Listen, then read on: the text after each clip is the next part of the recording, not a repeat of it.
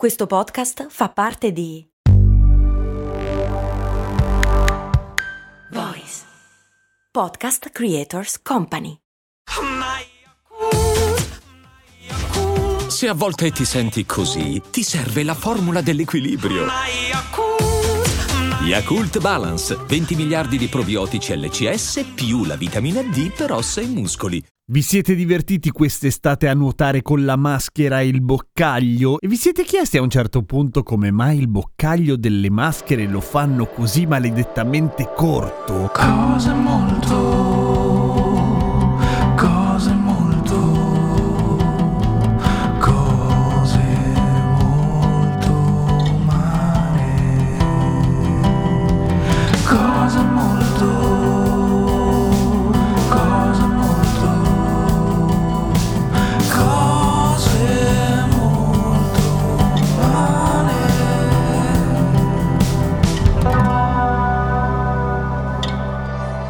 Ciao, sono Giampiero Kesten e questa è Cose Molto Umane, il podcast che ogni giorno, 7 giorni su 7, ti insegna qualche cosa, tipo perché il boccaglio delle maschere è così corto? Basterebbe farlo più lungo e noi potremmo andare a esplorare le profondità marine e andare a prendere quella conchiglia bellissima a 5 metri di profondità senza spremerci i polmoni, giusto?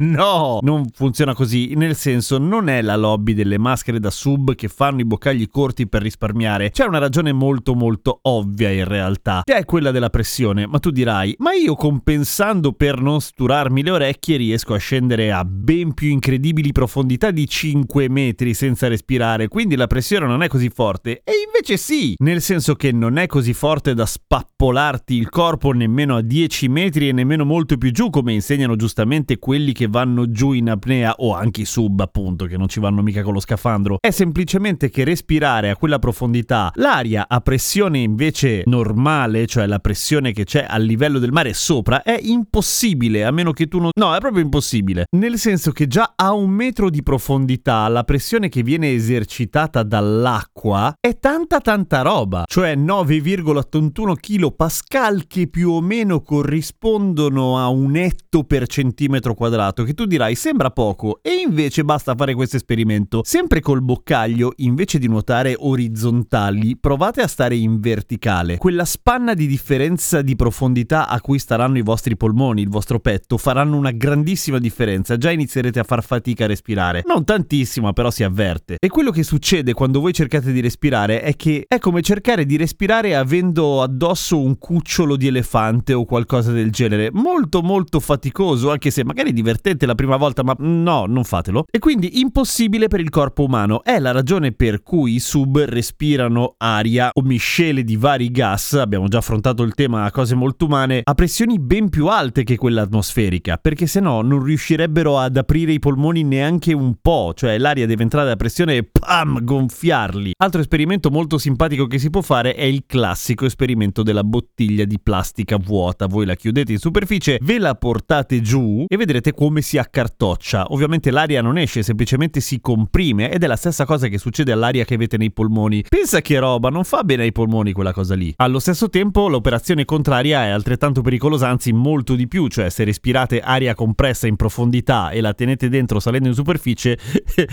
diventate un gavettone, esplodete male, fa schifo. No, non fatelo. Ma mettiamo che voi riuscite in qualche modo a battere la fisica con dei muscoli potentissimi e riuscite ad aspirare l'aria dalla superficie anche a due metri di profondità. Avreste un altro grosso problema, che è superfluo generalmente, ma di per sé basterebbe, cioè che il boccaglio troppo lungo si riempie di aria buona la prima volta che fate una boccata, ma quando espirate si riempie tutto di anidride carbonica e non esce più perché il boccaglio è così lungo che riesce a contenere tutta una vostra esalazione, tutta una vostra boccata, per cui continuereste a respirare la vostra anidride carbonica e quindi morireste male per due motivi diversi. Quindi, ehi, ci sono almeno due motivi, tutte e due abbastanza mortali, per cui è inutile fare i boccagli più lunghi di quello che sono. Quindi guardate i fondali dall'alto, è bellissimo.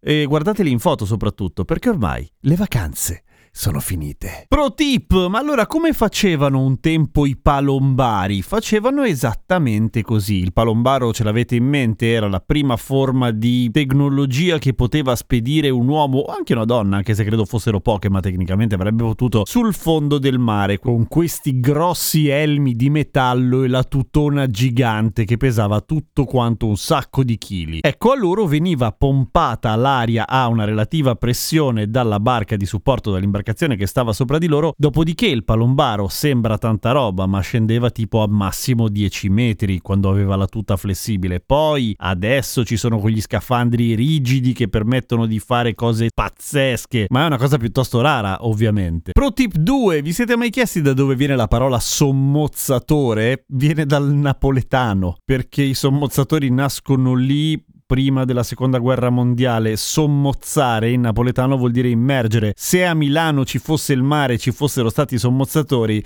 si sarebbero chiamati pucciatori. Avrebbe fatto cagare. Seguimi su Instagram dove rispondo ai vostri commenti su Spotify oppure su TikTok dove rispondo alle domande brevi a domani con cose molto umane. E grazie dell'ascolto.